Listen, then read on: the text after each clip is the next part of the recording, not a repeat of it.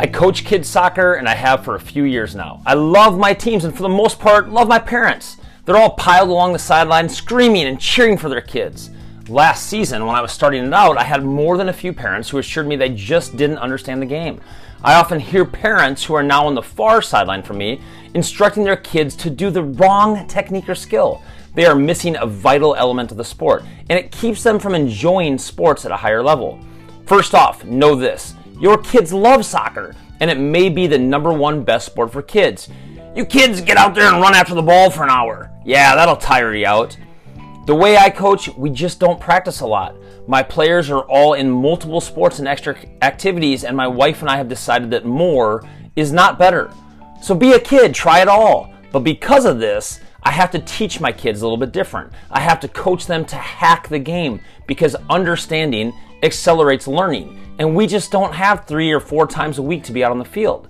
So, a little bit of understanding speeds up the advancement of the kids' skills and enjoyment of a beautiful game. And soccer is actually known as the beautiful game. But too many times, this enjoyment is handicapped by a misunderstanding of the sport itself. Then add to it hyper excited parents who are wearing parent goggles, sure that their kids just aren't getting a fair shake at life. This leads to terrible advice from the sidelines, a confused look on the kid's face, and way too many prematurely balding coaches throwing clipboards. This is not unique to soccer.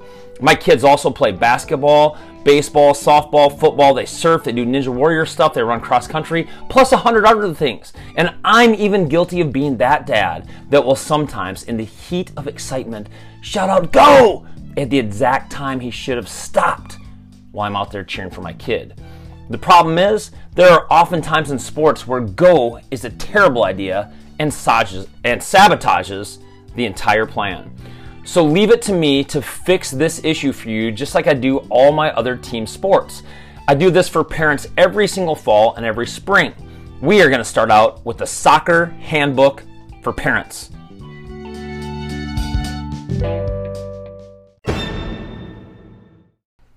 Making better soccer parents is my number two bolded headline at the beginning of each season.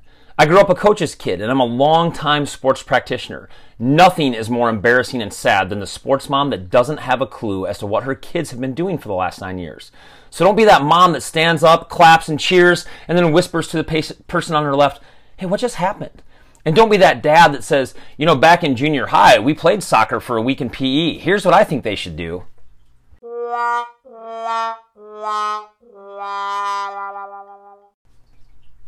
Concept number one soccer really is one of the easiest sports in the world to understand. At the completion of today's episode, you can no longer say, you know, I just don't understand soccer. I don't get it. Here's how it works the rules go like this when the ball goes in a goal, it's a point. That's all. There it is, the entire article. You guys are done, finished. You can go straight forward and get on with your day. Okay, well, there's also this. The team in blue goes this way, and the team in red goes that way. If the ball goes out of bounds, you throw it in. Now, here's where it gets a little crazy, so stay with me here. Because concept number two is this there are positions. Now, this isn't unique. In fact, every team sport I can think of has positions. And I'm not so sure why this is so difficult for soccer parents, but it's the most obvious mistake I see while watching parents when I should be watching their kids. You see, some players should be trying to move the ball towards the opponent's goal and score, and then there are also positions that are set up to keep the other team from scoring. And then there's these third positions, specifically kind of an in between, like a do it all. They kind of play the forward sometimes, sometimes they play the back. They help out on defense and they just sort of figure it out. There's one last position. There's the goalie. It's the only person on the field that can use their hands. They're given an extra advantage to try to keep the ball out of the goal. And as in most sports, they can collectively be broken down into offense and defense, with the in between guy being midfield. So please quit telling your kid to take the ball and score when that's not his position. I tell my eight year olds all the time there are two ways to win at soccer. One is score more goals. Two, just don't let the other team score. And both are equally important. Let me share a concept that helped clear this up this season, especially for the parents. Because we know football here in the United States, and I'm in Texas, so we're going to start with that. I'm going to use the NFL elite when I talk about football and start making comparisons. The kids like this analogy as football's big time down here. They just got it and they all laughed. And the parents on the sidelines kind of nodded with a light bulb above the head eureka moment of comprehension. Here we go. For instance, are you aware that superstar Tom Brady doesn't actually catch most of his own touchdowns? Yeah, it's true. And yet, despite only having two or three catches for touchdowns in his entire lifetime, he is still quite famous and financially stable. It seems the majority of what has made him the most popular athlete in history on the planet is his ability to pass the ball, to see the entire field and pass it where it should go. In soccer, it's the same thing. The ability to pass is such an undertaught, underappreciated, and often neglected skill, especially in a youth game. You don't hear people saying pass. You see, hear them saying, get it to that kid. He can take it and score. It's not because coaches don't know, it's because parents don't know. So it's not getting reiterated on the drive home. You're not trying to sabotage the game, you're just looking at it wrong. Nobody argues that Tom Brady doesn't score the touchdown, right? Well, I mean, we know he didn't catch it, but he still scored it. And that's where Americans get it wrong. Have you ever told your kids you'll give them $5 if they make a goal? I tell my players, you know what? Tell your parents you'll take three bucks every time you score. Kid, you're going to make a lot more cash. I still hear my parents often shout, take the ball and score, and all kinds of shoot it, shoot it, despite being on the wrong part of the field, and no matter how many opponents are going directly at them or guarding them. I mean, kicking the ball into the other team's wall of shins hardly ever works, even in the little kids' games. But man, do we all get excited when it gets close to that goal. But hardly ever do I hear shouts of, why don't you pull it out? Pass it to that poor kid standing all alone in front of the goal the size of a garage door that has an upwards of 99% chance of scoring, even if he totally whiffs and the ball just bounces off any body part. But that's what we say as coaches. That's what we see as coaches all the time. And that's what the elite, the college players, the pros, that's what they do. They run plays and set up higher percentage, better opportunities. And if you get this concept down, this passing wins every single game ever concept, as a parent or youngster, you immediately move up into the upper echelon. Passing made Tom Brady. It can make your kid too.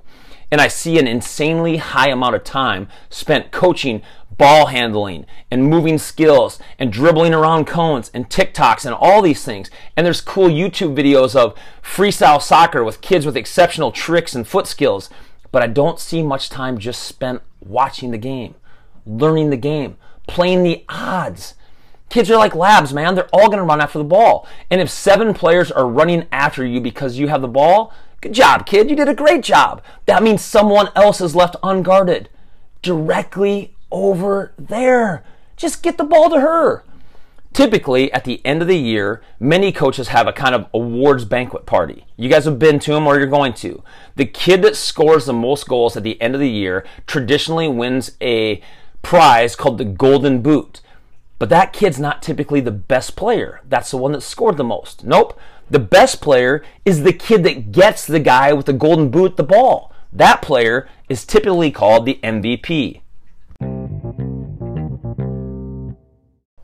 Concept number three soccer is not boring because it is low scoring. I mean, soccer's tough, man. There's a goalie right there that can use his hands. To get a goal, it's unbelievable. But there is so much more beauty and skill happening outside of the goals being scored. Look, as American football fans, we go nuts when a huge pass goes out and a receiver jumps 11 feet in the air and makes a one handed catch, even when it wasn't for a touchdown, but let's say like a five yard gain. We go insane and spill our chicken wings all over us when a team sacks the quarterback for a 10 yard loss or even a game winning pass breakup. Yet there was no score change. Basketball has something like that too. It's got its no look behind the back passes and defensive blocks. Pow! Baseball has gravity defying diving catches for foul balls or a stolen third base where people spill beer across the stands. Hockey enjoys monster checks into the boards and a goalie that is so fast you missed him moving. These are all equally crazy exciting. But yet, in every example I just gave you, the score doesn't change at all. Heck, my kids scream like it's the 4th of July if they get a plastic water bottle to flip in the air and land on its cap like Dude Perfect. Oh, oh, did you see it? Did you see it? Soccer has the exact same thing happening. It's got ankle breaker moves. It's got fake out passes. It's got stop and goes, long bombs. It's got step overs and scissors. It leaves defenders scrambling like the Chicago Fire and the goalie quite possibly peeing in his pants a little bit. He's so scared. Add to that the oldie but goodie.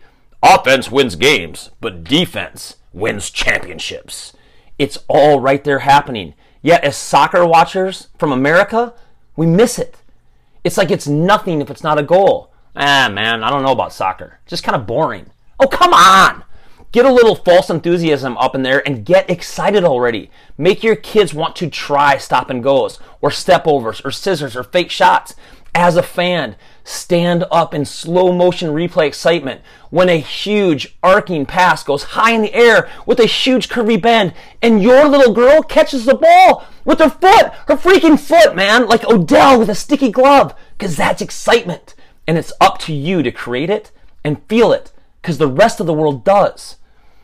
I'm 100% sure that most of my parents look at each other with confused eyes when, as a coach, I lose my mind in excitement and cheer and I run down the sidelines when one of my kids does some cool soccer concept, like a backwards pass or a 1 2. It's like a give and go in basketball, even when it doesn't score, because that means they are developing, they are learning, they are creating. I love it when my defense absolutely shuts the other team down. I have a pizza party at my house if our team doesn't allow a shot against them. And that's happened multiple times. Can you imagine in basketball if the opposing team took zero shots? That's not boring. Let me just make soccer super exciting and easy for you right now. Soccer is virtually identical to basketball. It's just got a much bigger field with more players. So let's work on this for a little bit. Take, for instance, a negative pass. This is where players pass the ball backwards to a teammate because there's no good options available where they are. This is a considerable development for American kids. It's a challenging concept, especially for American parents.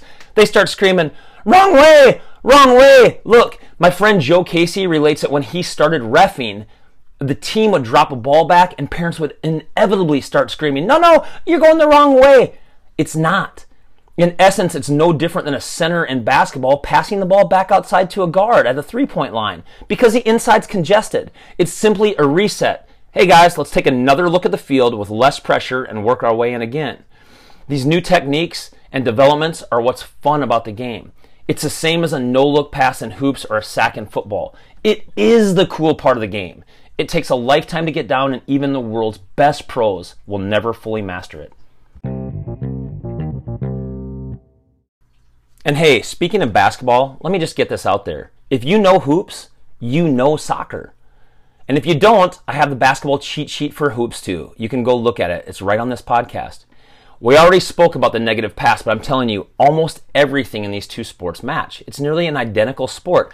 And this concept, when I coach this, this helps the parents and the kids get it.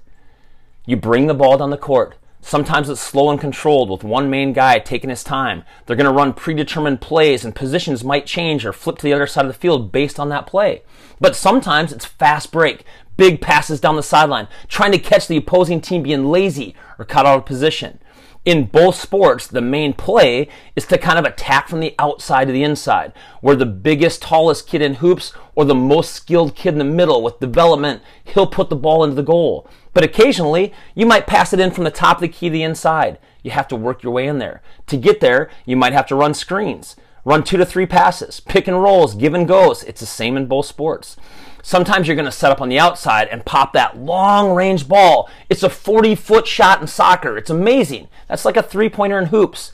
The big mistake that I see in youth soccer happens in front of the goal.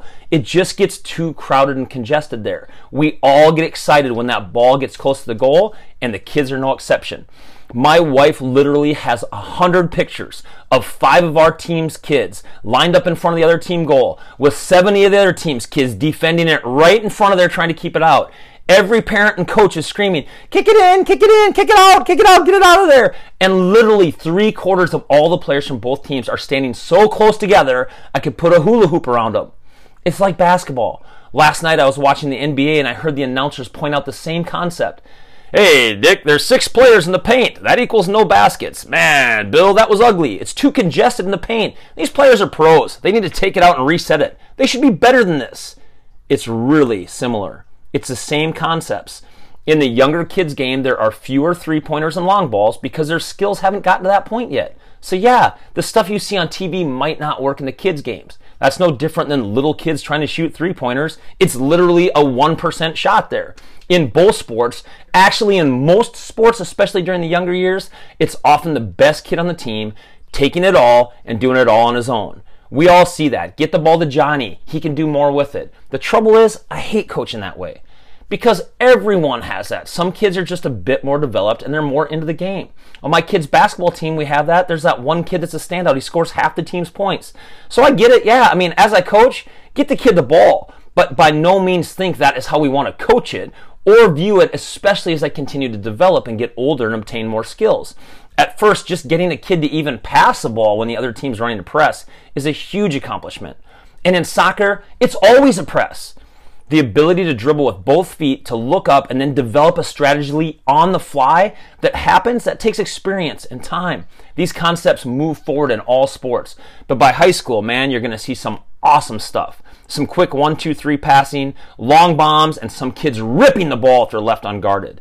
If you know hoops, you know soccer. See, I told you the sport was easy. My last and final comment, and this is where the fun starts. Soccer has a secret code. Because the powerhouses of soccer are not here in the good old USA, but in Europe and South America, you got to speak the code, man. Otherwise, you don't know what's going on. Soccer coaches and oh god, hardcore soccer fans, they're just a little peculiar. They love the shroud of mystery and intrigue. They love more than anything else to annoy their non soccer friends and colleagues, especially at work. And I equate this to my Mexican speaking friends, specifically you, Steve Tiarina, whom, when I ask, hey man, how do you say this in Spanish? He immediately puts on a super tough accent and verbalizes in lightning speed. Oh, cumpleaños? I'm like, Steve, what was that? I didn't catch it all. Can you slow it down just a little bit so I can get this? I'm like, that, what? Ba, ba, ba. Come on, Steve, help me out here. Just write it down. Gotta go. See ya, sucker. I'm pretty sure Steve has been making up stuff for two years. I don't even know if he speaks Spanish. Anyway, soccer fans are weird, and they like it that way. Even American soccer fans take on the European soccer terminology because, well, they're soccer fans. They love to be different. So there here are a few trade secrets. Now remember, it's primarily European. But down here in Texas, we have way more teams to learn and way more terms to learn because our connection to the Mexican Soccer League is just right over there. But this article is dragging on long enough, so let's stick to the basics. Shoes are often called boots. So tie your shoes would thus be translated in soccer hey kids, lace your boots. The score zero equals nil. Sidelines equal touchlines. The field is called a pitch. Refs are called officials. Teams are called clubs, and tournaments are called cups. The rest of the world calls soccer football. And that's why they have the term FC after a lot of teams' names. That stands for football club. Often, there is no championship game like a Super Bowl. You just play everyone and you keep track of wins and losses, and at the end of the season, the team with the best record wins. Unless, of course, they're tied in wins and losses after an entire 50 game season. And look, guys, it always ends in a tie due to some crazy contract of the soccer gods of antiquity. So when it inevitably does end in a tie, you go by the tiebreaker that soccer weirdos call a goal differential. How many goals did you score versus how many did you let in? Oh, that's why the coach is so crazy about only getting beat 0 to 2 versus 0 to 4. Or why your kid's team is up 6 to 0 and the crazy coach loses his mind when he gives up a goal in the last 30 seconds. Or why the weakest kid on the team never gets to try goalie even when it's a blowout. See? It all makes sense now. It's so easy. All right, that's part 1. I'm done with it. Everything I've gone over was for the parents. That's all you need to know. You're up to speed. Part two is coming soon. It's very intriguing. It gets more into how the European professionals play their seasons and how it works. Why is one guy on four teams? Part two is about the game, but part one's there. You're up to speed. You know this now.